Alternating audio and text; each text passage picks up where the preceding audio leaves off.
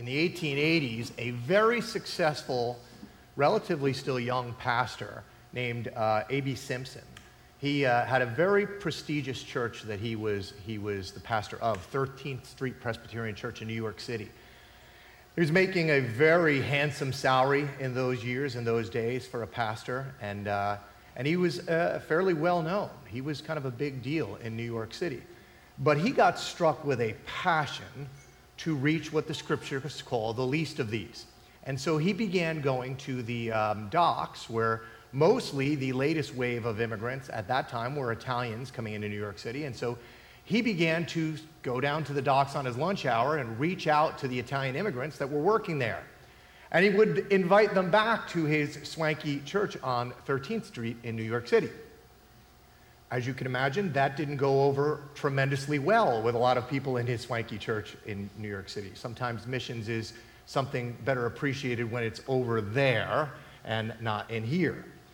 And um, Simpson's passion to reach people far from God was so strong that he gave up his church and said, This is my highest priority right now.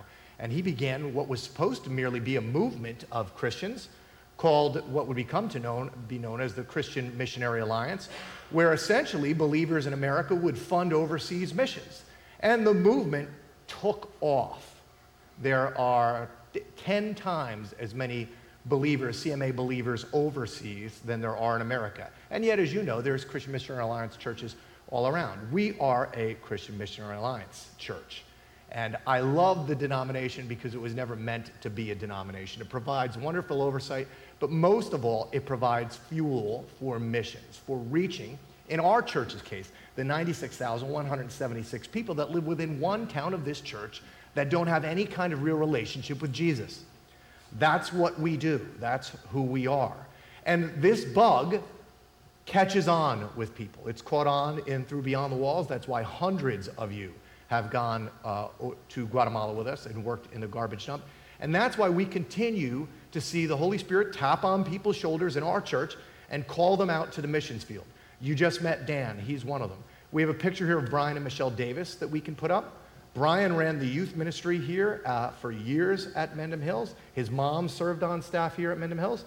He and Michelle now run Envision in New York City, which is a Christian Missionary Alliance um, mission site. And a, what they do is there is a diaspora coming in from both West Africa and from Muslim, uh, Muslim countries, uh, Arabic speaking nations. They live right there amongst all of those folks, and they have learned to speak these languages. And uh, Brian and Michelle minister to these folks right there in New York City. Brian and Michelle are back here for m- many of our mission Sundays. Um, they are part of us, and we are funding them. You are funding them. That is the fruit each and every month. Tim and Renska Berry, and their ever expanding family. Every time I put a picture up of them, there's another child in it. Um, the Berry family just continues to grow and prosper. As you know, Tim was, uh, Tim was our worship pastor here for five years, I think six years actually at Mendham. And he and his wife have left to go to England where they are planting a church in Wolverhampton.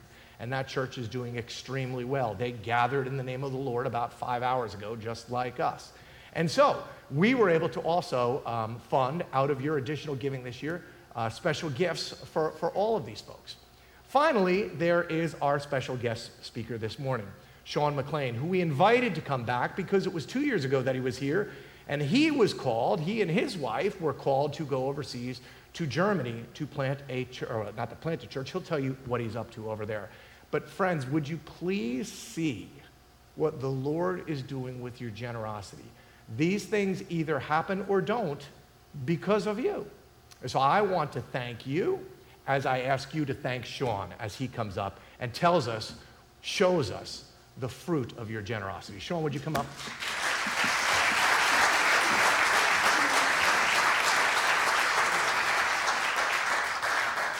Hi. Uh, it's always crazy to come and do this because I see pictures of people like Brian Davis and I sit next to Dan Hutton and I think about how Dan and I were in youth group here together, uh, not just in youth group, but from the time that we were two or three until college years, and Brian Davis was a, one of our small group leaders. Uh, so it's like crazy, really crazy. I, I want to start by doing something that I heard a lot of missionaries do here over the years as I was growing up, which is this. Guten Morgen, Mendham Hills Community Church und viele freundliche Grüßen aus Waren Deutschland, which means, good morning, Mendham Hills Community Church, and many warm, friendly greetings from Waren, Germany, where I get to serve with my family. Uh, as Pastor John said, my wife Susie and I and our two kids uh, have been uh, so Ian and Maisie, who are now eight and five. We've been serving with the Alliance in Northeast Germany since January of 2022. We're on a team of two other families, and we do serve as church planters. So we joined in with a church planting effort uh, that was going on there.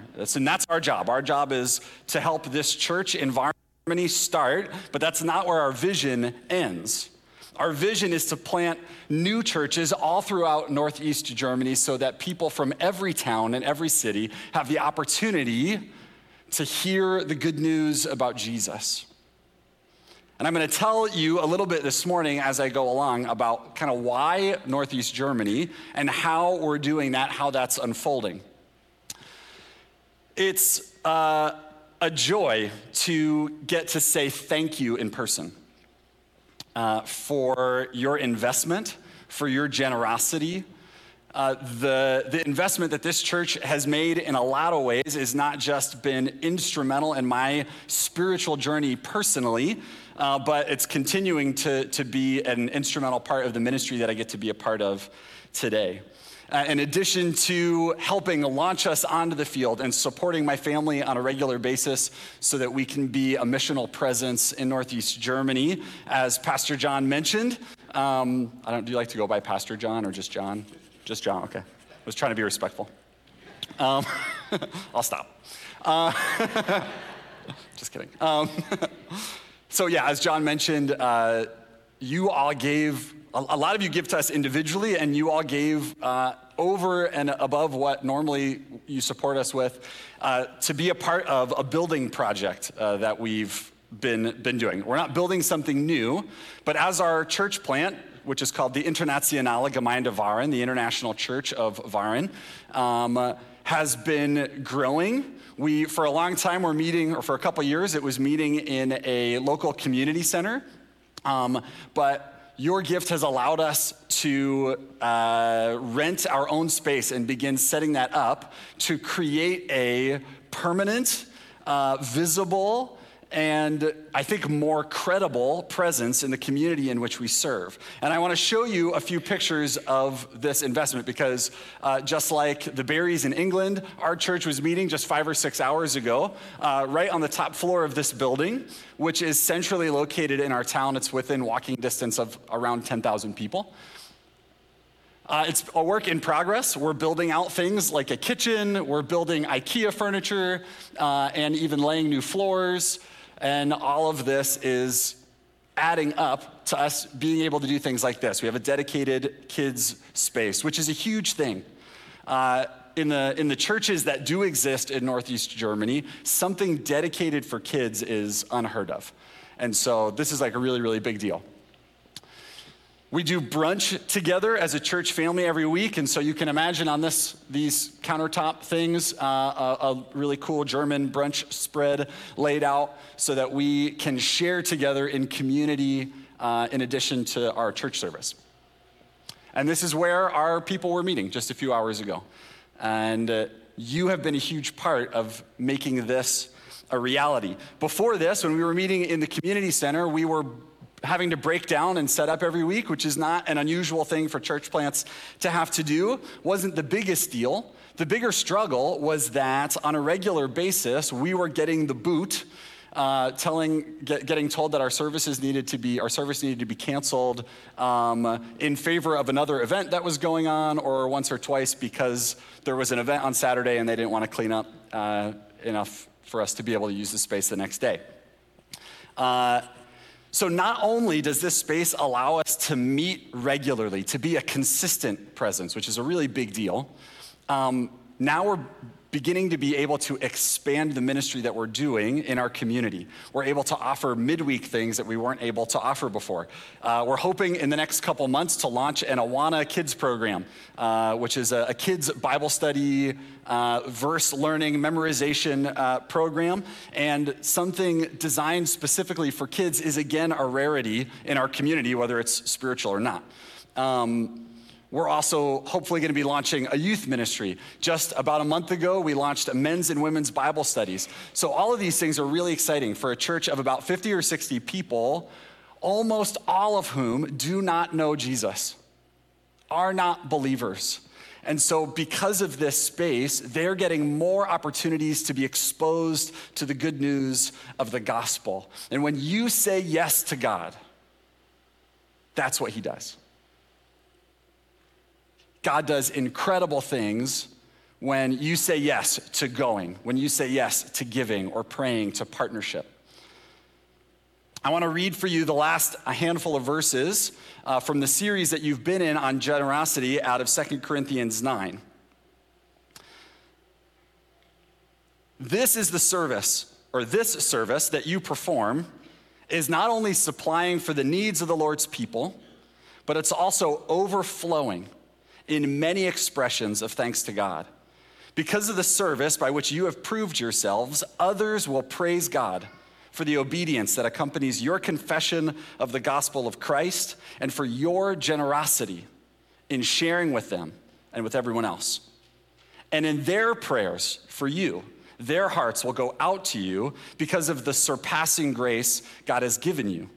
Thanks be to God for his indescribable gift because you have said yes to God, because you're part of a missional community here at Mendham that says yes to God, this gener- generous and joyful giving that you participate in, the result is, again, not just enabling us to live and work in Waren, uh, but it is allowing ministry to happen that has the result of people turning to God and praising Him. And this morning, I want to show you how it's not just about a physical space, it's, it's not just about the concrete things, but it's what, allow, what that allows to happen. Uh, two and a half weeks ago, uh, my teammate Ben Carey and I sat down to study the Bible in this room uh, for the first time. I think it'll come up on the screen. This is in our space. Um, for the first time with four German men that are a part of our community uh, that have almost no background at all with the church um, certainly not with Jesus. So we cracked open the book of Luke, thinking we were going to have an easy time of it. You know, starting the gospel, simple. And right away, the questions started flying. Uh, why are we starting? You know, Luke is here. Why are we starting in the middle of this book? Like, what happened all back here? Uh, there's all of these names mentioned here in, in, in this first few lines of the book. Who are these people? Do I need to know about them? Should I know about them? Uh, it, it, says that this one guy is a priest. What's a priest? Like a Catholic priest? Uh, who even wrote this book? And, and not just the book of Luke, but like, who wrote this book? How did this come to be? What is this book? Um, in kids' church a few weeks back, uh, my wife Susie w- was teaching uh, a story about one of Jesus' miracles only to realize that the kids that she was talking to didn't know the word for miracle in their language. As she was using it and describing it, they were thinking, You just, you mean like a surprise? That must mean surprise. Words like miracle, blessing, grace, uh, things that are commonplace even for people that don't have faith in an American context, are like a brand new language for people in Northeast Germany. And the statistics really back up that reality. Uh, this is a map of uh, religious identification in Germany as of, uh, I think, a 2011 census. The, the black and gray areas represent spaces where 70, 80% or more people have no belief in God whatsoever. And this is where we live. The, the red is kind of the more, like the red and the dark blue is, is more and more Protestant and Catholic. Um, in Northeast Germany, where we live, since that census was taken, the trend has continued of irreligiosity uh, of, of disconnection from spiritual things, meaning that only a small percentage of people believe in God at all. Less than half of a percent of people would say they have a relationship with Jesus. One study that was done about a decade ago could not find one person under the age of 28 that believed in God. Now, how could that be, you might be thinking? Isn't this Germany? Isn't this the land of Luther and, and the, the Protestant Reformation? Well, Dr. Stanley John, formerly of Alliance Theological Seminary, now he's a professor with Asbury Theological Seminary, uh, recently said in a seminar that I attended that any place on earth is just two or three generations away from becoming an unreached people group again. And that's the story of East Germany. And I want to tell you a little bit about that story. You see, for over 50 years following the Second World War, this part of Germany was divided from the West uh, was part of the Soviet Union. It was called the Deutsche Democratic Republic or the German Democratic Republic. And while the, there was a government run state church that still exists today, that was allowed to stay open during this time. But despite that, all religion was actively suppressed during that time. And this part of Germany would eventually really be cut off from the Western world altogether. In fact, you know, you might know of the Berlin Wall and the strong border throughout the rest of Germany separating east from west, meaning that they were cut off even from Western influences or anything outside of the, the, the communist environment that they found themselves in. We've had friends that we've met in this part of the, the country, in our town where we live, tell us that to be an East German is to be an atheist. Those things are one and the same. A friend of mine who grew up in that period recalled to me rather sadly that his parents actively discouraged him from, and really forbid him from uh, becoming friends with this family that went to church. Because the church is, I can't use the language in church that uh, they use to describe the church. One of our very few Christian friends from the area that, that grew up in, uh, actually after the wall came down, uh, and after Germany was reunited, remembers that, that they were bullied and, and even really persecuted just for expressing joy as they were going to school. And in contrast to the picture of joyful giving and generosity that you've been talking about over the last few weeks, up until only very recently in, uh, in Germany, there was a mandatory church tax. Uh, meaning that if you were going to be part of the church, before you saw your paycheck, the government took 10% out and, and gave that to the church.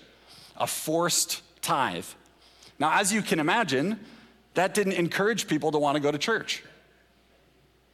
In fact, when we invite people to our church, very often the first question they ask is, Well, how much do I have to pay in order to come? It's a great picture of how forced generosity doesn't lead to life and light in the way that joyful giving does. And so, in so many ways, Northeast Germany is a spiritual desert. And, and, and, the results of this aren't simply that people don't know a few Bible stories or that they don't know the word for miracle, but the effects are, are tangible. You can feel them. It's a dark place in a lot of ways. There is an extremely high level of depression and hopelessness, I would say, even a spirit of suicide.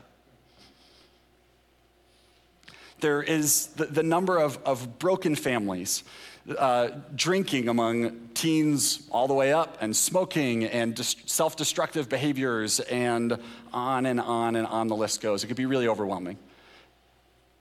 Every place is just two or three generations away from becoming lost. And yet, God is at work. And yet, God doesn't leave spiritual deserts alone. In fact, they're often where he becomes the most active. Spiritual deserts were a reality for Israel on a number, of, a number of occasions. The very chosen people of God, we read over and over again in the Old Testament of, of seasons where they totally forgot about God, even forgetting about their, their holy scriptures altogether for different seasons. And yet, over and over again, God sends people to bring new life into those deserts. He raised up judges, He raised up prophets.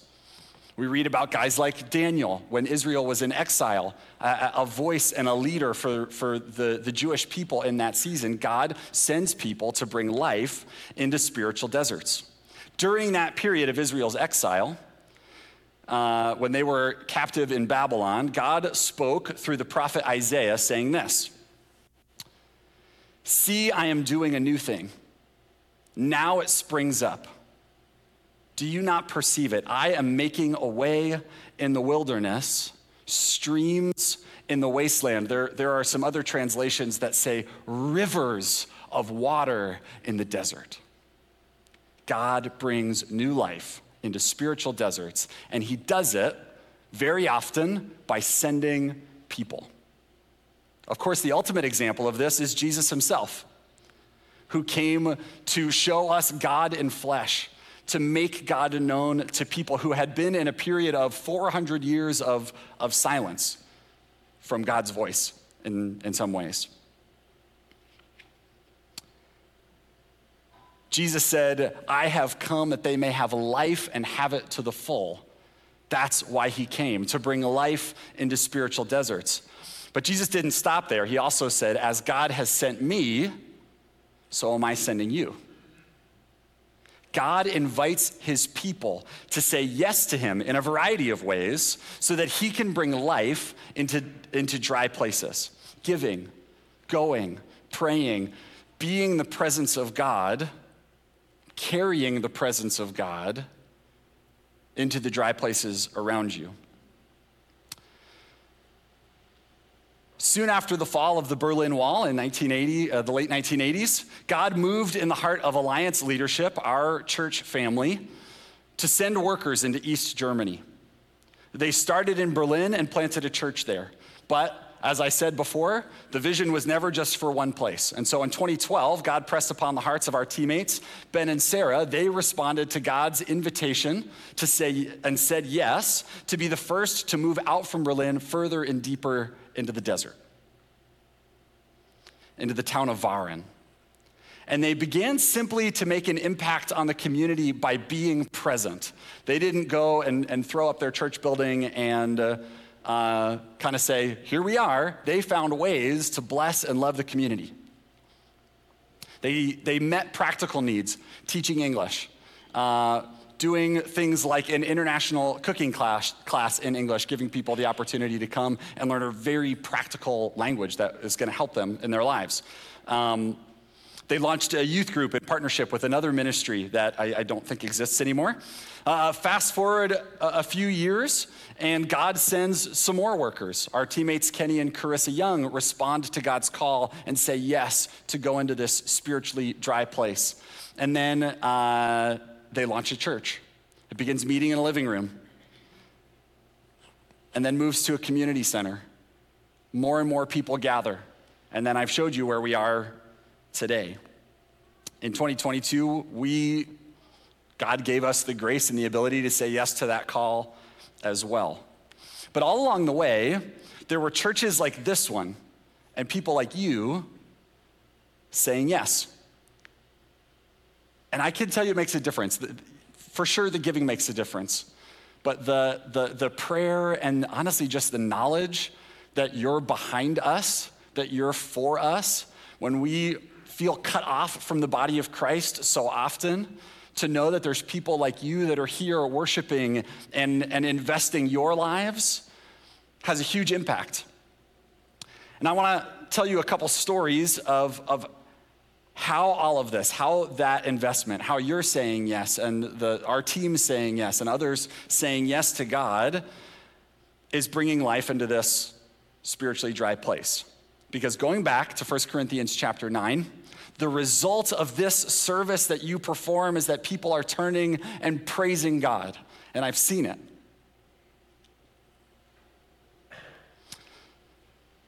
Uh, one woman, I'm going to call her Laura, I'm not going to use real names, uh, met our team back in March of 2022. She was invited, along with the three ladies on our team, to go to uh, a dinner to celebrate International Women's Day. It's a big, big deal in Germany. Uh, and so this, this woman, Laura, got chatting with our teammate Carissa and my wife Susie, and uh, uh, they, people always want to know, why are you here? what are you doing in Germany? There's, or in, especially in Bayern, there's not a lot of Americans. So what are you doing here? And so they had the opportunity just to share a little bit about our church. And, and this woman immediately said, which is very rare, okay, I want to come. I want to come and visit. Now it turns out that only a few months prior to this, both her mother in law and her sister in law, within a couple months of each other, took their own lives. And so she was in a place of seeking she was in a place of, of looking for answers and trying to understand why. And is there more to life? Is there a bigger purpose? Is there hope? She began coming to church on Sundays, and soon after that, uh, responded to an invite from uh, Susie and our teammate Carissa to read the Bible every week together. And she, uh, at the end of last year, gave her life to Jesus and is continuing to lean in, meeting regularly. It's messy, but she's figuring out what it means to follow Christ step by step, to surrender more of her life to Him. And I see her week after week after week wrestling and seeking and searching and discovering new life. Her husband, as you can imagine, ravaged by depression after the loss of his mom and sister has become another good friend, though he's much more resistant to faith, much more. Comes occasionally uh, on Sundays more as a support to what he calls his wife's club. Um, and yet, this fall, we launched these men's and women's Bible studies, and I reached out to him and I invited him and I said, Hey, we're to get together every week and we're to read the Bible and we're to try to do some fun stuff together too. There's a very real need for authentic community. And so he said yes, and he's come every week. And two weeks ago, he said this he held up his, his borrowed copy of the Bible that he was using and he said, I don't know anything about any of this. But I'm here to see if just maybe this could change my life.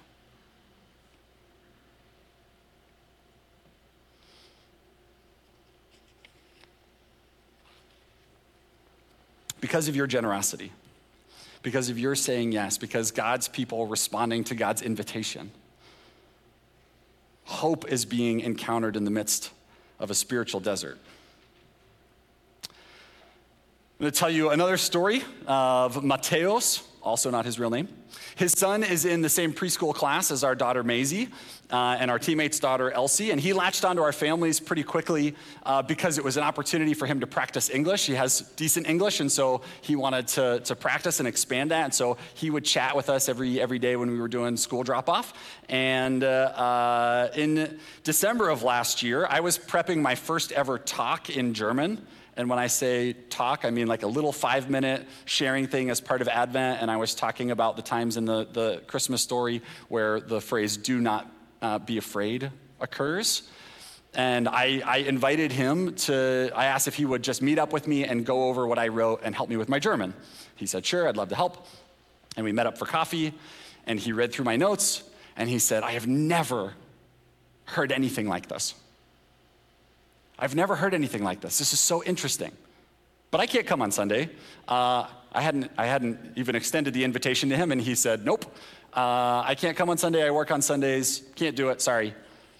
Well, Sunday rolls around, and sure enough, he walks in the door. And I said, What are you, what's up? What, what are you doing here? Or I tried my best in German. And uh, he said that just as he walked out of our coffee meeting a few days before, he got a call from his boss saying, Hey, would you change your work shift? Uh, and so he said, Yeah, my Sunday freed up, and I knew in that moment that God was telling me I needed to go to your church. And he has never stopped coming. Bringing along his two kids at first with him each week, though his wife uh, was saying she was supportive. He also struggles with depression. Good for him. I'm not interested. I'm not coming. Uh, in February, we, we ran an English camp for first through fourth graders, kind of a day camp. Um, and we, we uh, invited this man to come and be a translator for us, uh, to work with our team that, that joined us from the States uh, to put on this camp, and he was going to act as a, as a translator. Uh, so he spent the week rubbing shoulders with people who were carrying the presence of Christ with them. And he said to me a couple weeks afterward, I saw every day when we got together for our like pre-camp meeting, you know, at the beginning of the day to talk about what we were going to do, a different person prayed. And he said, I realized that that must mean I don't have to be a pastor or a priest to pray, that I can pray. And so I've been praying every single day before I start my shift at work. I was like, wow, that's incredible. Just encountering the presence of God. That, that same camp week, we did a time of, of prayer and worship and sharing testimonies with our team that came from the States. Again, we invited our German helpers to come and be a part of it. And so he came and he made his wife come along too. That's what he said. I made her come. By the end, she was in tears. He was in tears. They were both incredibly impacted by the obvious presence of the Holy Spirit and the testimonies that were shared uh, by believers that day who had also struggled with depression. And even though they were still exploring this thing, they started listening to worship music at home. And they would always come up after church on Sunday and ask me for the, mu- the, music so that they could go and look up the songs. And they bought a kids' Bible and they started reading the Bible, the kids' Bible, together every single day as a family at dinner time. Now, about two months ago, we got a call from his wife that he was in a bad bike accident. He uh, had to be airlifted to a local hospital, wasn't wearing a helmet. We were relieved to find out later that, that he was going to be okay. Didn't have any permanent damage, broke a bunch of bones in his face, needed surgery. But this, I had this sense God is going to use this somehow. I don't know how. Uh, our church responded just by being kind. Uh, our team and our church community offered help, offered to do meals. They, their family said no over and over again, but they processed with me how nobody else has offered help and asked how we're doing the way that your community, you, know, you guys have done. Susie and I got to go visit him in the hospital when he was in the hospital. We brought along his wife and his mom with us. It's about a 45 minute drive outside of our town. And it was a short visit. We prayed for him. We went home, but it had a huge impact, not only on this man and his wife, but also on his mom, who, I didn't know this at the time, had repeatedly rejected offers from her, from her son to come with them to church. She has come every single week since his bike accident. Two weeks ago, we had a clear presentation of the gospel on Sunday morning at church, and this man and his wife and his two kids all said, We want to be a part of this. We want to follow Jesus. We want to experience new life. And we're trusting that Oma is not going to be far behind. These are just a few stories of how God is making rivers of life in the spiritual desert of Northeast Germany. There's a lot of other things I could talk about. Uh, we're, continuing to work with refugees from Ukraine, giving them a, a place of worship, a place of community uh, for these displaced families, many of whose dads are still in Ukraine because they're not allowed to leave. And so we essentially have all these single moms and their kids, and they're coming uh, regularly as part of this kind of crazy church community that we've gotten to build. God is doing something new. God is making streams, rivers in the desert. And it's beautiful to see how God is doing it through his people. God uses you, God uses us, God uses our yes to accomplish this. This is what God does. And, and I think it's important to remember that this is a work of God. Only God can do this. And just as God has sent us, God is sending you. Because I want to remind you that, like we've seen in our context, the impact of this, you carry the presence of God with you into the dry places that you experience and that you're a part of on a regular basis. Any place, including this place, could be just two or three generations away from being an unreached people group, meaning having little to no access to the gospel. But God wants to speak into that. God wants to use you. God wants to use your generosity, not just in giving, that's huge, but in living generously. And that's my challenge and encouragement to you today. Live generously. Be the presence of Christ to the people around you. In a lot of ways, we're not doing anything all that fancy.